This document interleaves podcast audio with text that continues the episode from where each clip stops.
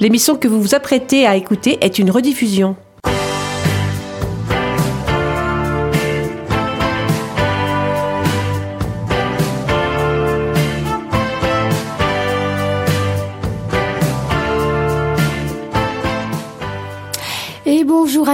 Euh, bienvenue pour cette nouvelle émission de Radio Lusophone qui vous en dit plus sur le Portugal tous les samedis à 18h en direct sur euh, la Radio Résonance à Bourges 96.9.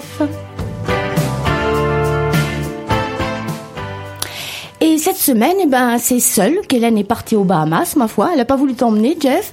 Mais elle, elle- voilà, elle t'a laissé avec nous parce que sur toi, il n'y a pas d'émission. Ah, il faut un technicien quand Eh même. ouais, tu vas bien? Ah, très bien. Voilà. Bonjour à tous. Bonjour à toi. Alors aujourd'hui, j'accompagne Manu euh, à l'antenne puisque cette semaine, c'est très spécial. Euh, Manu a tout fait. Il s'est chargé de la chronique et de la petite, la petite chronique et de la chronique culturelle. Bonjour Manu. Bonjour Angélique. Alors t'as Bonjour. bien, t'as bien carburé cette semaine. Euh, oui, oui, oui, oui, oui. Je vais vous laisser de faire l'émission entière, on va voir. D'accord. Et alors tu nous parles de quoi dans cette chronique culturelle? Alors la petite chronique, ce sera sur le voyage au Portugal qu'on a fait récemment. euh, Ça c'est la petite Noël, chronique. La petite chronique, oui. À Je te parle de la chronique Ah, la culturelle. chronique culturelle, oui, bah, ça serait sur le, le supplice des Tavora. Voilà, c'est ça. C'est ce qu'on avait marqué Ah, sur oui, c'est ça. euh, La Un monarchie. régicide, un régicide. euh, C'est d'ailleurs, c'est un cas unique en Europe. Ouais, ouais. Donc un épisode sanglant. C'est ça. Voilà. Donc, euh, ben, sans plus tarder, le thème de la, chronique, de la petite chronique, c'est donc euh, les vacances de Manu au Portugal pour Noël. Et c'est euh, tout de suite après le petit jingle de Radio Résonance.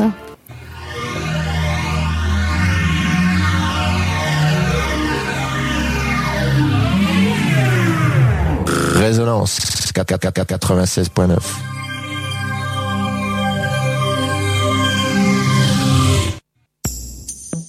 Rencontre lusophone, on n'est pas à l'abri d'un coup de gueule ou d'un coup de cœur. C'est la petite chronique. C'est la petite chronique. Dernièrement, mon épouse et moi passaient les vacances de Noël au Portugal. C'était, il faut bien l'avouer, une, une décision prise de longue date et je dois dire que je piaffais d'impatience en attendant le jour du départ. Je ne sais pas pourquoi, mais j'avais besoin de partir, de respirer l'air de mon village. Tel un drogué ayant besoin de sa dose d'héroïne, moi j'avais besoin de ma dose de Portugal. Bizarre, n'est-ce pas? Bref, le jour du départ arriva.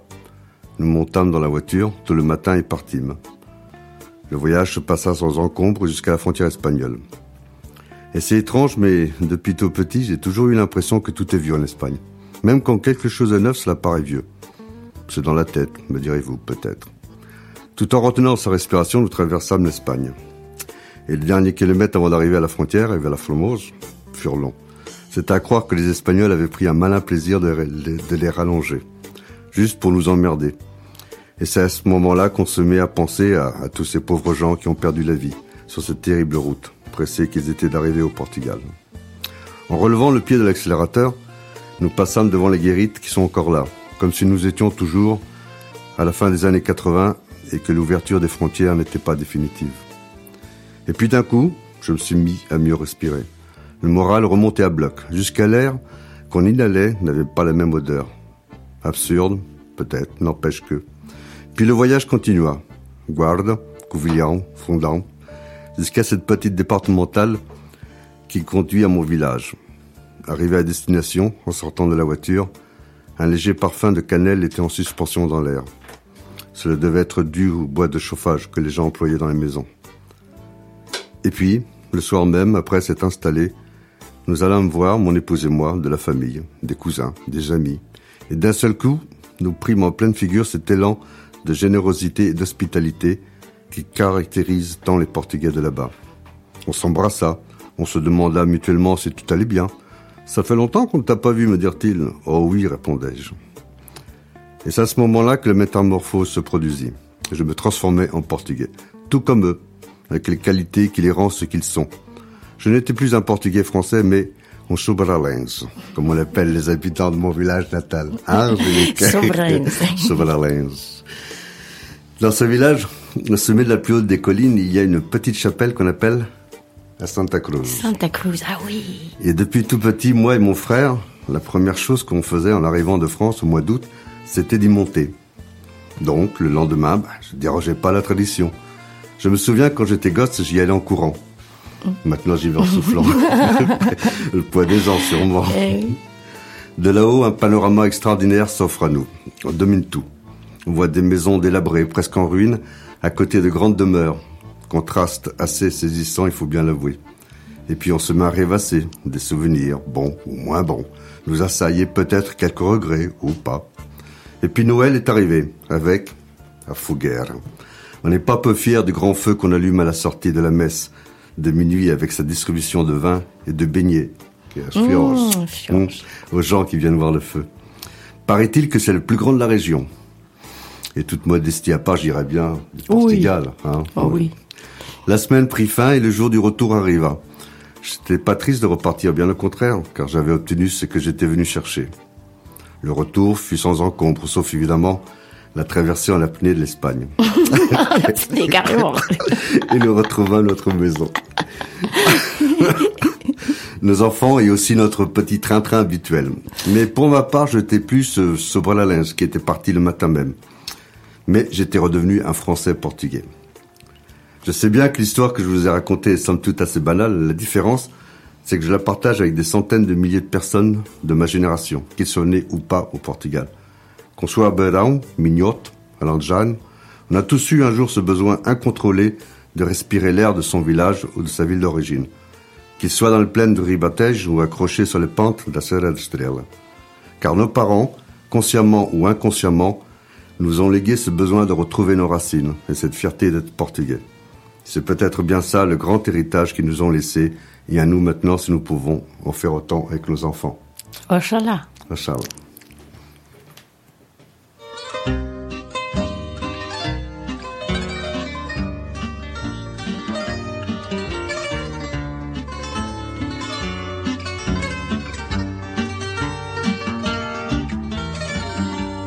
Andei a dizer, andei, que não queria ver-te mais, que não te queria falar. Que jurei não ir aonde tu vais, para nunca mais te encontrar. Calcula que até jurei não ir aonde tu vais para nunca mais te encontrar. Pobre de mim, a razão que se na tortura de não querer o que eu desejo. E em estranha contradição eu ando à tua procura e ando a ver se que não vejo. E em estranha contradição eu ando à tua procura e ando a ver se te não vejo. Falo-te não te conheço, olho sem te encontrar. Tu sabes que não mudarei.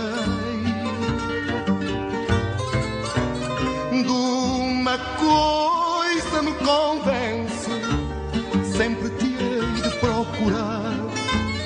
Nunca mais te encontrarei.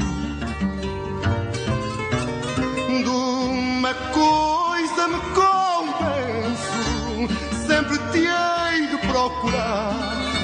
Nunca mais te encontrarei.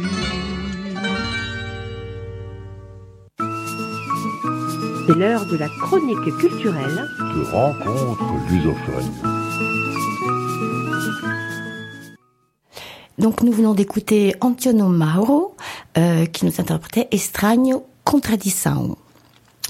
Alors aujourd'hui, c'est donc un épisode sanglant du Portugal qui se passe en 1759. Alors Manu, que s'est-il passé en 1759 Tout simplement le début de la monarchie absolue.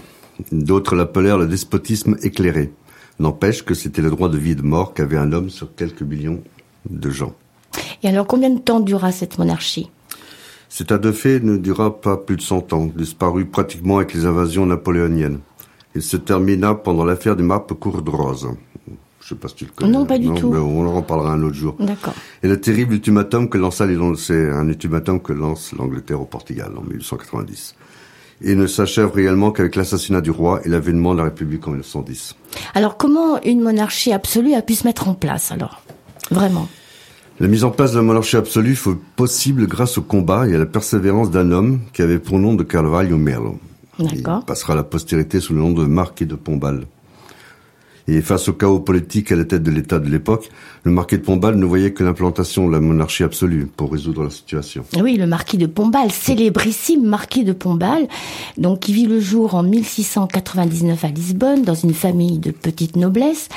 Après des études de droit à Coimbra, il épouse euh, Dona Teresa Almeida Noronha et grâce à cette alliance, il a accès à la diplomatie étrangère. C'était un être euh, très intelligent et c'était aussi un homme brutal et ambitieux d'après ce qu'on dit. Et pour cette raison, Jean V ne le portait pas vraiment dans haute estime et il l'envoya pendant des années loin de la cour du Portugal. En effet, Angélique, Jean V qui disait de lui qu'il avait du poil au cœur. Il l'envoya successivement à Londres, en Hollande et à Vienne, en Autriche. Il fut ministre plénipotentiaire. Il se rendit vite célèbre, notamment lorsqu'il agit comme médiateur dans un conflit qui opposa l'impératrice Marie-Thérèse à la cour de Rome, et puis à l'empereur Joseph II, et puis à Benoît XIV. D'accord. Bon, je te propose tout de suite, Manu, de marquer une première petite pause musicale. Alors, nous allons écouter José Afonso avec Canção douche des Terços.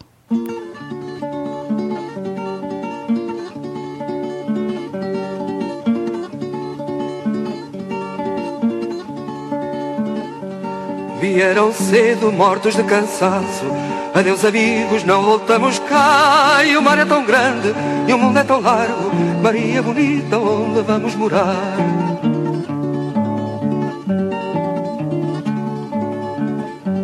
Na barcarola canta a O mar que eu vi não é como de lá. E a roda do leme e a proa molhada. Maria bonita, onde vamos parar?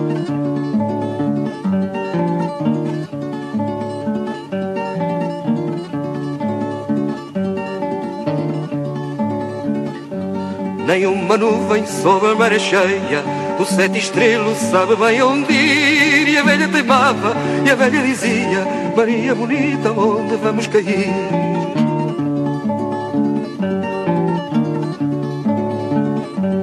À beira d'água me criei um dia Remos e velas lá deixei arder E ao sol e ao vento na areia da praia Maria bonita, onde vamos viver?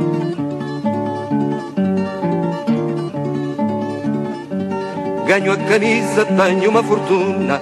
Em terra alheia sei onde ficar. Eu sou como o vento que foi e não veio. Maria bonita, onde vamos morar?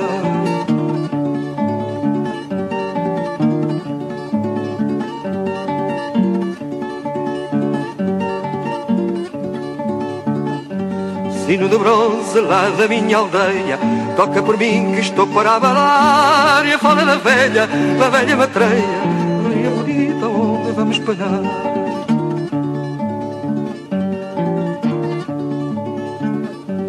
Vinham de longe, todos o sabiam. Não se importavam quem os vinha ver. E a velha teimava, e a velha dizia Maria bonita, onde vamos morrer?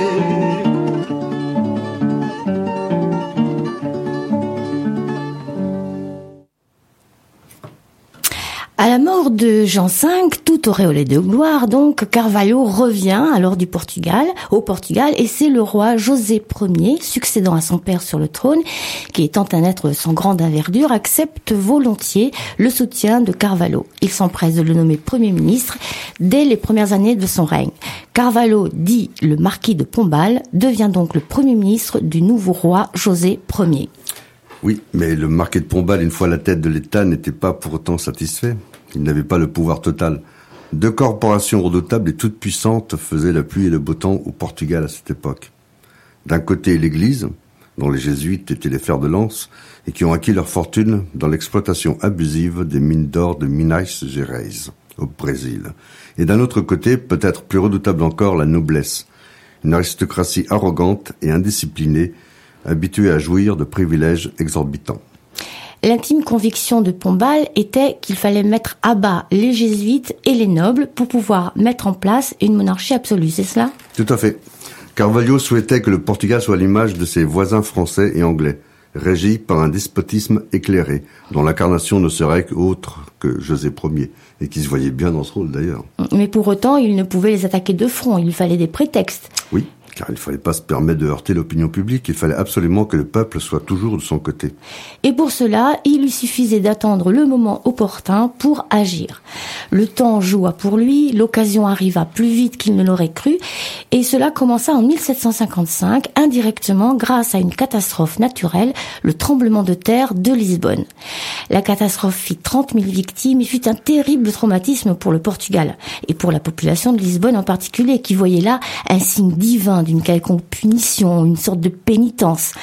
Les jésuites parcouraient la ville en cendres, tandis que le peuple priait et se lamentait, n'est-ce pas Manu? Ouais, exact. Des prédicateurs expliquaient aux gens que leurs péchés et ceux des gouvernants ont attiré vers eux les foudres du Tout-Puissant sur leurs misérables têtes. Ils en appelaient à la repentance et surtout au rachat de leurs fautes en faisant des dons, évidemment, pour les chapelles expiatoires et les missions du Brésil de se conformer aux directives des prêtres. Et le plus terrible fut certainement le jésuite Gabriel Malagride, qui parcourait la ville en tous sens, en hurlant ses menaces et ses malédictions. Quelques mois plus tard, il publiera un pamphlet passionné par les vraies causes du tremblement de terre de Lisbonne. Mais là, c'en fut vraiment trop pour Pombal et il le fera exiler à Setúbal.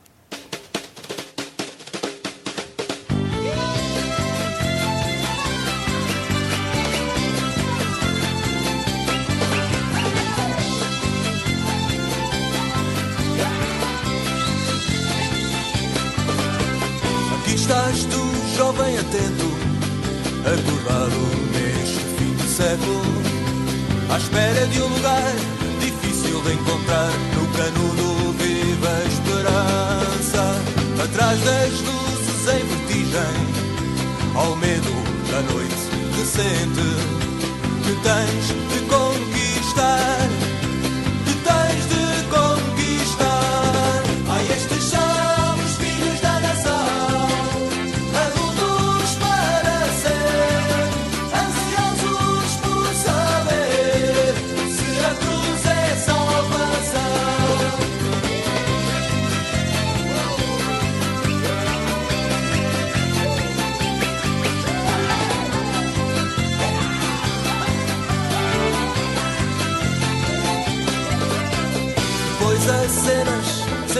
para temer, velho cúmplice da decisão.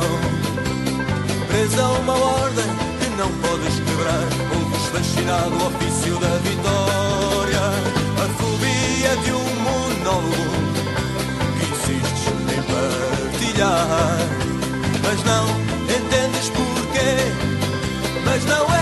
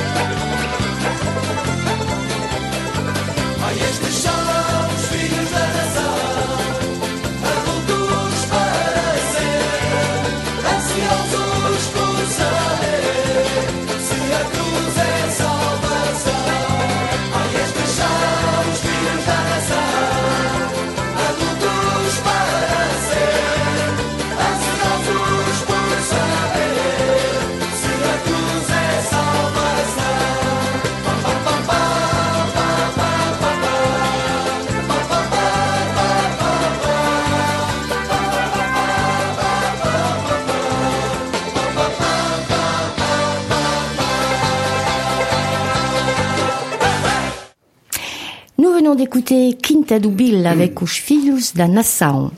Donc Pombal réussit à faire expulser les jésuites hors du Portugal. après avoir reconstruit Lisbonne et redonné vie à la population lisboète dont il est très estimé. Il fait condamner Malagrida par l'Inquisition en 1761 à être brûlé vif sur la grande place du Rosillo, où il aimait tant haranguer les foules. Alors le premier obstacle étant éliminé, donc il ne restait plus que la noblesse qui lui barrait encore la route. Cette aristocratie arrogante continuait leurs exactions de plus belle en dénonçant la mauvaise politique de Pombal et de Don José Ier. Oui, de Carvalho voulait imposer cette monarchie absolue qui devait sonner le glas de la puissance et des privilèges de la noblesse. Et en ce temps, une des familles aristocratiques les plus réfractaires et des plus virulentes était les Tavora. Nous y voilà. Les Tavora étaient une famille très très puissante. Le patriarche était le troisième marquis Don Francisco de Assis, ex-vice-roi des Indes. En outre, il était lié au duc d'Aveiro, Don José de Mascarenhas. Marié à une jeune sœur de Don Francisco, nous allons voir que le duc d'Aveiro avait des griefs contre le roi et contre Pombal. Mais nous allons tout de suite continuer avec une musique tout de suite, hein, encore. Virgin Suta, qui nous interprète Regra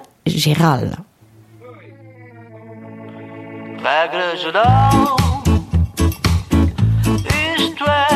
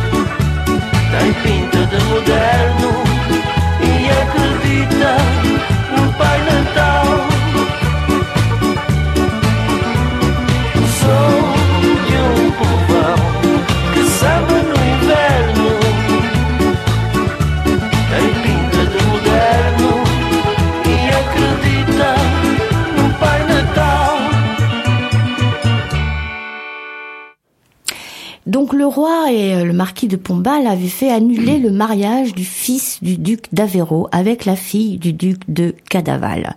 Et c'est pour ça que le duc d'Aveyron avait donc beaucoup de griefs contre ce roi et euh, ce marquis. Euh, il haïssait aussi Pombal pour une autre raison. Depuis le jour où il s'est arrangé pour qu'un héritage en sa faveur ne lui soit pas rendu. Le roi José Ier de son côté était plus porté sur les badinages de l'amour qu'autre chose et avait pour maîtresse Donna Thérèse Tavora et Lorraine, qui était l'épouse de Louise de Bernardo, quatrième marquis de Tavora. Et c'était pas pas un secret à peine camouflé puisque les familles Tavora, Avero et Cadaval le savaient pertinemment. Et ils s'en offusquaient bien évidemment. Donc euh, résumons, en 1758, Pombal avait réussi à expulser les jésuites hors du Portugal, tout en gardant un certain Malagride bien au chaud dans une prison en attendant de le faire brûler. Oui, et nous avons vu que tout le clan Tavora détestait donc le roi, José, qui avait, qui avait l'amour facile, on va dire, avec les nombreuses héritières de l'aristocratie. Notamment la matriarche et très pieuse Donna Leonor détestait Pombal et le roi, qui avait emprisonné Malagrida, qui n'était autre que son ancien confesseur.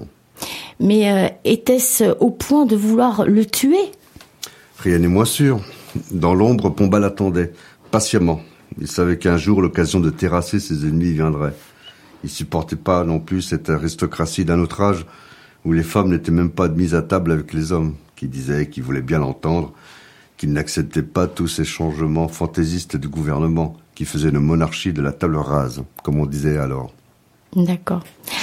Un soir de septembre de 1758, dans une ruelle au nom peu poétique, la traverse des vaches, un carrosse essuie des coups de feu. Et nous verrons juste après cette petite musicale, qu'est-ce que c'est que ces coups de feu?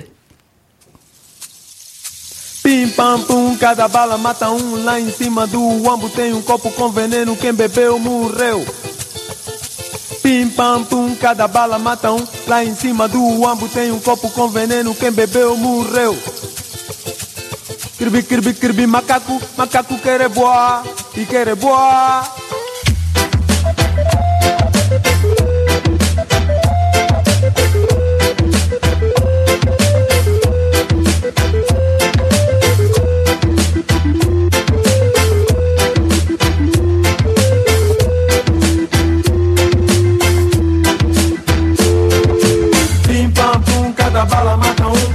Cima do ambo tem um copo com veneno. Quem bebeu morreu. Pim pam pum, cada bala mata um. Lá em cima do ambo tem um copo com veneno. Quem bebeu morreu. Cribi, cribi, cribi, macaco, macaco quer boa e quer boa. Ei, corta sirva. O rapaz até nem tem a culpa. Tem pai que é retornado. Disfarçadamente. Ilegal, oh yeah. Ilegal, disfarçadamente. Ilegal, oh yeah. Fazem reuniões, fazem debate. A diz a beba, diz a beba. Losaca, losaca, losaca. Campais da luz e do dia. Não pertencemos nem à noite nem à escuridão. Não pertencemos nem à noite nem à escuridão.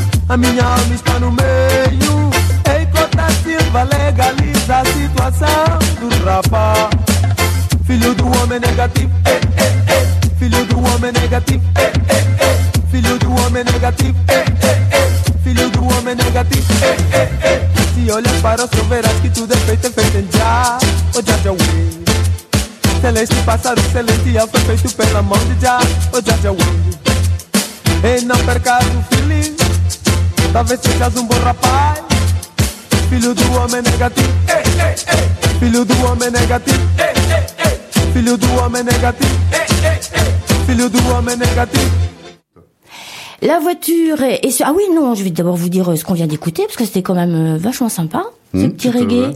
Donc c'était Consudulola Pim Pam Poum, très connu au Portugal. Donc nous sommes avec un carrosse qui essuie donc des plusieurs coups de feu par des hommes à cheval et une balle atteint le roi au bras. Il hurle à Teixeira qu'il est touché. À son tour, le cocher reçoit un projectile dans la jambe, mais par une présence d'esprit et de sang-froid, le cocher parvient à estirper le carrosse du guet-apens et à prendre la fuite. Oui, ça aurait pu être qu'un simple fait divers, sauf que le carrosse, c'était celui du roi, du favori du roi, Pedro Teixeira. Et il ramenait discrètement le roi d'un rendez-vous galant avec la jolie marquise de Tavora. Et quand il reçut les coups de feu, ben, le roi, souffrait beaucoup, il perdait son sang et les chaos lui étaient insupportables. Il donna l'ordre de se rendre chez le marquis d'Angers. Il s'y fit penser, et puis regagna son palais. Le lendemain, Pedro Teixeira annonça que le roi avait fait une mauvaise chute et devait garder le lit. Évidemment, personne ne le crut. Et les rumeurs allaient bon train. Déjà, on murmurait tout bas que c'était un coup des Tavora. Mais l'affaire dépasse encore plus le cadre d'une galanterie royale et dans l'ombre de Pombal, euh, c'est dans l'ombre que Pombal avait guetté cette révolte des Tavora. Par la suite, il sera, vous allez voir, sans pitié. Mais nous sommes dans une chronique culturelle préparée par Manu, et comme Manu aime beaucoup la musique, il nous a mis beaucoup de musique. Tout à fait. Donc nous allons écouter un autre morceau maintenant avec Fausto, qui nous interprète Uns va bem e outros mal.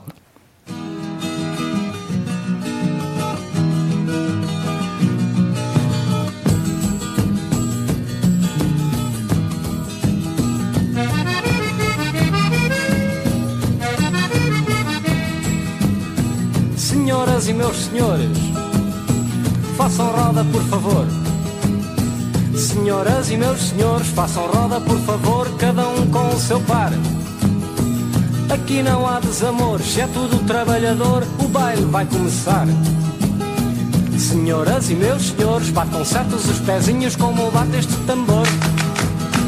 Não queremos cá opressores, se estivermos bem juntinhos, vai-se embora o mandador.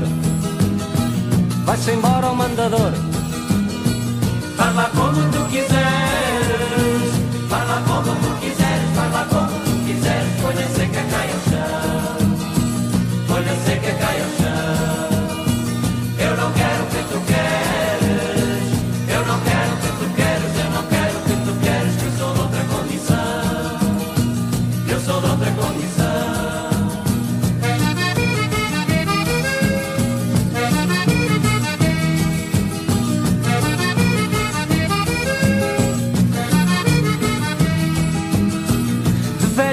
Vazias, palácios abandonados, os pobres fizeram lares. Mas agora, todos os dias, os polícias bem armados desocupam os andares. Para que servem essas casas a não ser para o senhorio viver da especulação? Quem governa faz tábua rasa, mas lamenta com fastio a crise da habitação. E assim se faz Portugal. Uns vão bem outros mal. Vai agora, uma senhora. Faz lá como tu quiseres. Faz lá como tu quiseres. Faz lá como tu quiseres. Folha seca cai ao chão. Folha seca cai ao chão. Eu não quero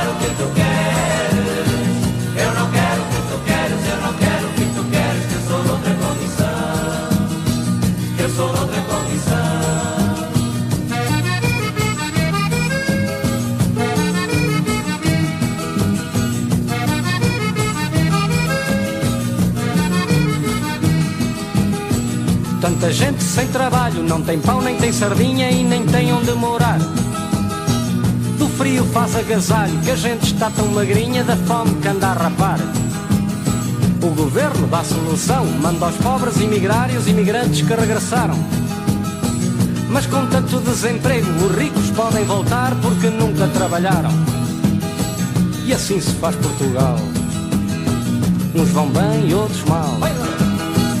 Faz lá como tu quiseres, faz lá como tu quiseres, faz lá como tu quiseres. Folha seca cai ao chão, folha seca cai ao chão. Eu não quero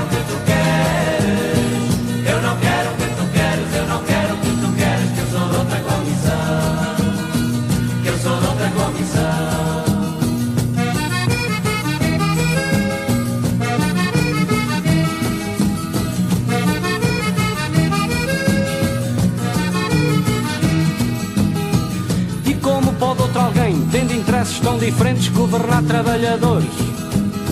Se aquele que vive bem, vivendo dos seus serventes, tem diferentes valores. Não nos venham com cantigas, não cantamos para esquecer, nós cantamos para lembrar. Que só muda esta vida quando tiver o poder, o que vive a trabalhar. Segura bem o teu par, que o baile vai terminar. E agora? Faz lá como tu quiseres, faz lá como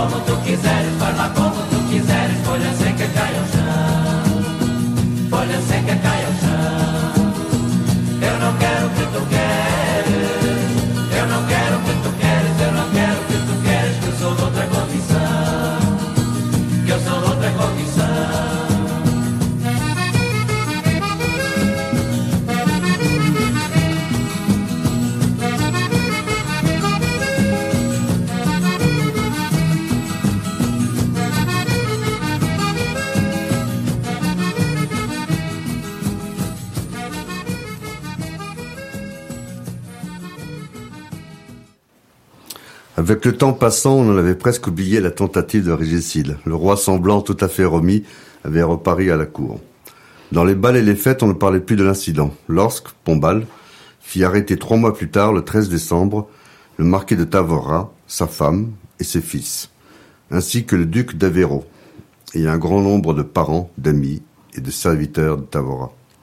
L'histoire a retenu peu de choses du procès.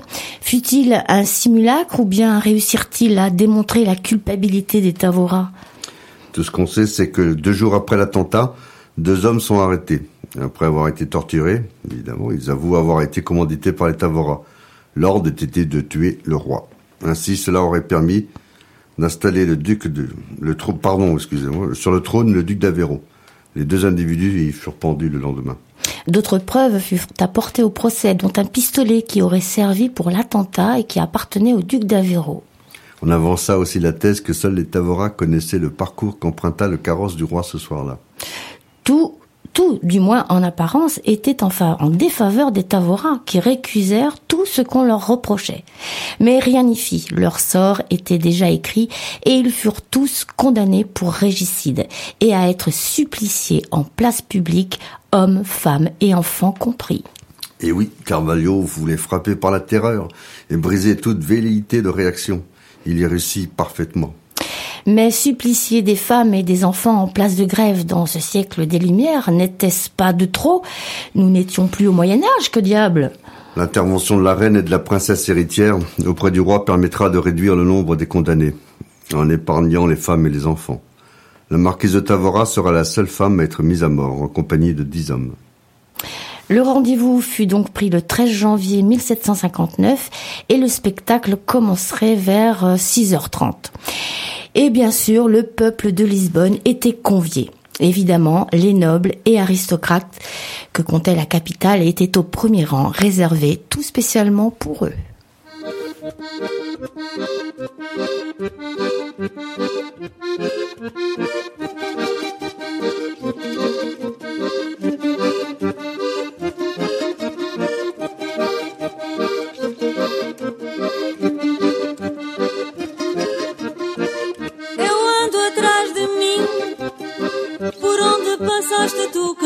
Deixaste cá dentro? Cá dentro, cá dentro, cá dentro.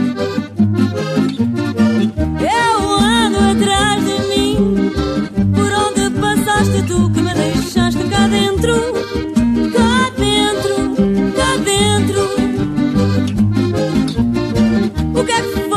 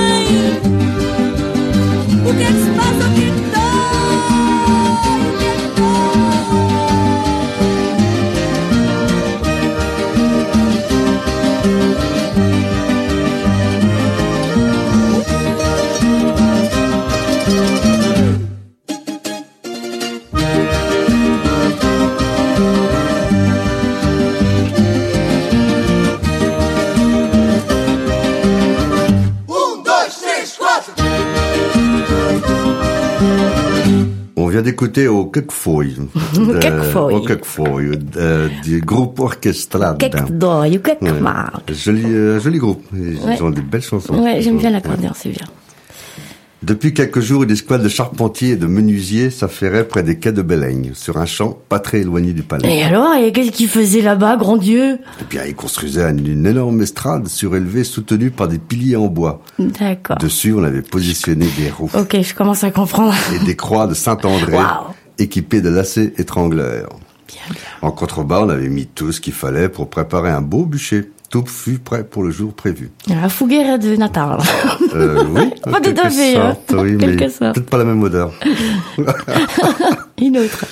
Et ce matin-là, une foule immense s'était déjà rassemblée et attendait que le spectacle commence. Du palais de Bélaigne, peu après 6h30, une chaise à porteur précédée d'un détachement de dragons s'arrêta au pied de l'estrade. Une dame assez âgée en descendit. C'était Donna Léonore, la matriarche des Tavora, qui devait être exécutée la première. Après s'être confessée, elle gravit l'échafaud.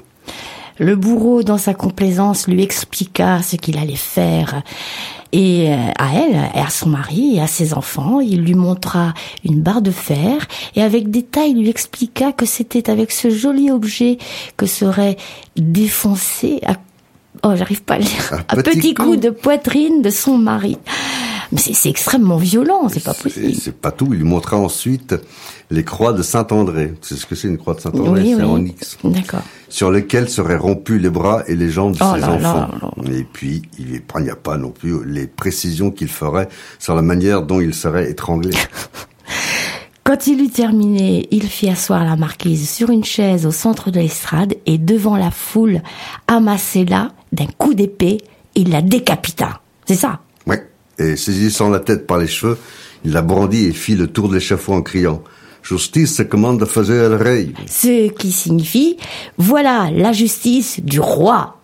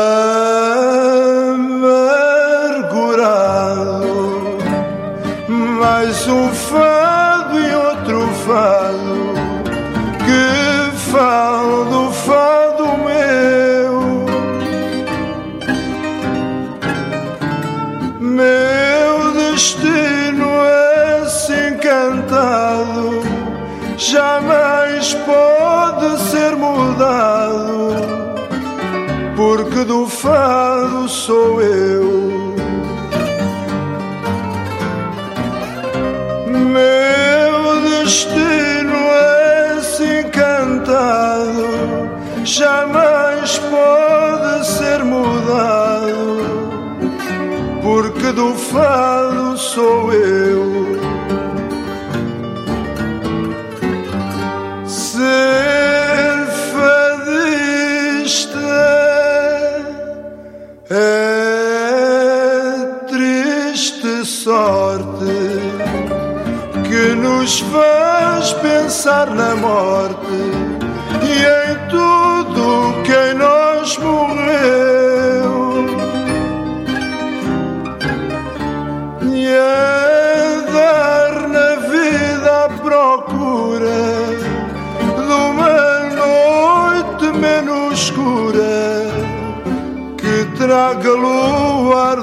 Céu. E andar na vida à procura de uma noite menos escura que traga luar do céu. Triste sorte. C'était un joli fado de João Ferrer, Tri- Rose. Triste sort pour euh, Ça. le roi euh. José aussi. hein. Entre-temps, toujours escorté par les dragons, la chaise à porteur revint avec une nouvelle victime. C'était le second fils de Tavora, un jeune garçon blond de 20 ans, et qui suppliait de parler à la foule. Mais personne ne l'entendit. Il fut attaché à la croix et roué de coups, tout doucement et sans hâte. Oh, quelle horreur. Il y mourut au bout de quelques heures d'atroces souffrances. Ah, mais c'est horrible Puis ce fut le tour du marquis de Tavora Junior, l'aîné du précédent. Il eut le même traitement que son cadet. Après lui avoir brisé les os avec sa barre de fer, le bourreau l'étrangla lentement. En courant de matinée, ce fut au tour du comte d'Atouquille, cousin des deux garçons qui le précédèrent. Il subit le même sort sur une croix de Saint-André. Bon. Et ça s'arrête là, j'espère. Bien sûr que non. Vinrent ensuite trois domestiques, suppliés en chemise sur une roue de fer. Bon. Et, et là, c'est fini, là. Pour le moment, oui, a la mi-temps. Ah oui, d'accord. oui. Mais non, je te rassure, à midi, le bourreau, il s'a- il s'arrêta pour se reposer et se restaurer. La foule en profita pour manger sur place des poissons séchés que vendaient des, marchands, des marchands ambulants. Les émotions s'accreusent. Ah oui. Donc euh, ensuite, dans l'après-midi, les exécutions, les exécutions reprennent. Ce fut alors au tour du père, à qui l'on montra les corps de ses fils et de sa femme. Et le bourreau le- lui défonça la poitrine à coups de barre de fer. Voilà, le- c'est une manie décidément. Hum, il aimait défoncer les poitrines. Oui, oui, il aimait ça, on dirait. Et le duc d'Aveyron donc euh, succéda à l'échafaud ensuite. Et, et pour changer un peu, bah, pour changer un peu la monotonie, quoi, le bourreau lui perfora le ventre à coups de barre. Il mourra après euh, plusieurs coups. En fin de journée, on termina par un ancien serviteur du duc d'Aveyron, un certain Ferrer. On lui reprocha d'être un des agresseurs du carrosse à la traverse des vaches. D'accord. Mais ce serviteur a reçu un traitement un peu spécial, je crois. hein. Oui, comme euh, il était, euh, il était coupable en quelque sorte. On lui mit un coup au cou un sac plein de poids et de soufre, et on l'enduisit de goudron.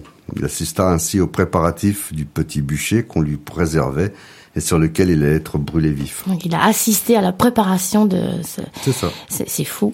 Et euh, en plus, il y avait du vent qui rendait le supplice encore plus terrible, car il chassait les fumées qui allaient asphyxier euh, tous les malheureux qui étaient là sur la place, en fait. Oui, qui aurait dû l'asphyxier, oui, avant qu'il qu'il brûle, mais le problème qu'avec le vent. euh, Et puis, bah, les femmes, ils ont brûlé le corps lentement. Les cercles de fer qui maintenaient le supplicié au poteau étaient rouges, et l'homme hurlait encore. Quelle journée de torture incroyable, Mm. quand même. hein. Ouais. Cela se termina vers 4 heures de l'après-midi, et le spectacle prit fin et la foule se dispersa avec les yeux pleins d'épouvante.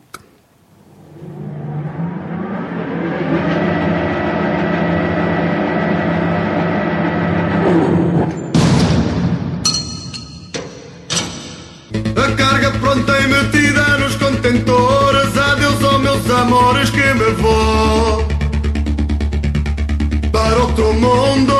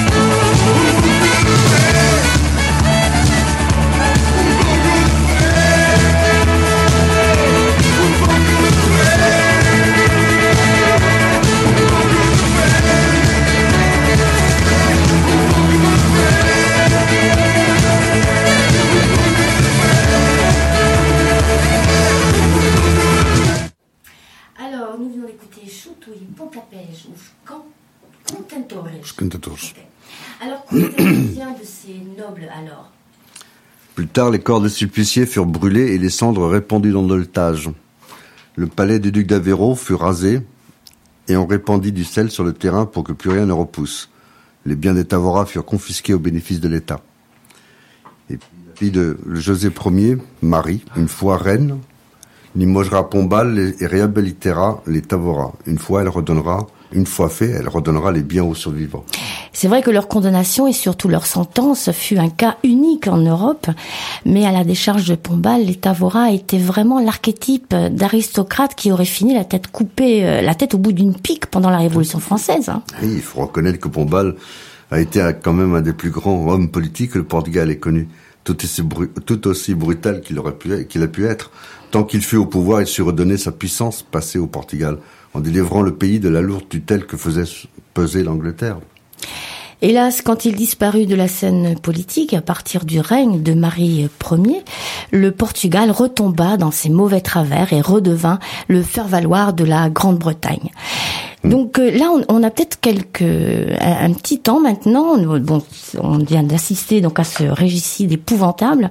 Est-ce que tu peux nous dire un petit peu plus qu'est-ce que c'était que cet ultimatum entre oui. l'Angleterre et le Portugal? Oui, c'est le début du texte, c'est pas clair pour moi. Oui, si tu veux, en 1890, le, le Portugal avait ambition de réunir l'Angola et le Mozambique et de former qu'un seul État, de rejoindre l'océan Atlantique à l'océan Indien. Ça aurait fait un, et ils avaient, ils avaient colorié ce grand État ben, ben, en Afrique avec une couleur qu'on appelait map corde-rose. Ah voilà, le map courde rose, c'est que Voilà. Bon, les Anglais n'ont pas été d'accord. ça. D'accord.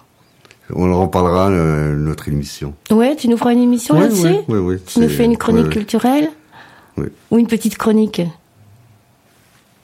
On verra. On verra, tu sais pas. Bon, euh, Jeff, on a le temps de quoi? D'écouter encore une petite musique? Est-ce que tu peux nous mettre... Tu nous mets quoi? Peut-être Sergio Godinho? Alors, ah non, Natercio Barreto, tu préfères. Ok, donc nous Zoom, zoom, écoutons zoom. tout de suite Zoom, zoom, zoom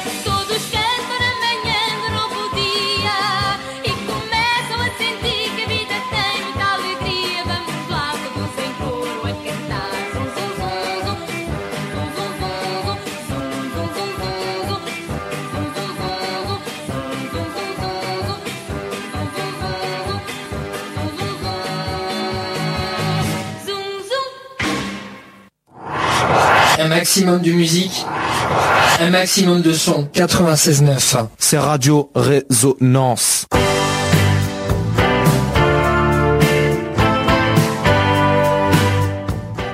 Voilà, notre émission touche à sa fin. Merci beaucoup Manu pour ces deux chroniques. Y a pas quoi, Angélique. Tu as bien travaillé, c'était très bon. Encore une page de l'histoire du Portugal bien sanglante révélée aujourd'hui. À Et cette époque-là, Peut-être que tout le monde ne le connaît pas. ben non, bien sûr.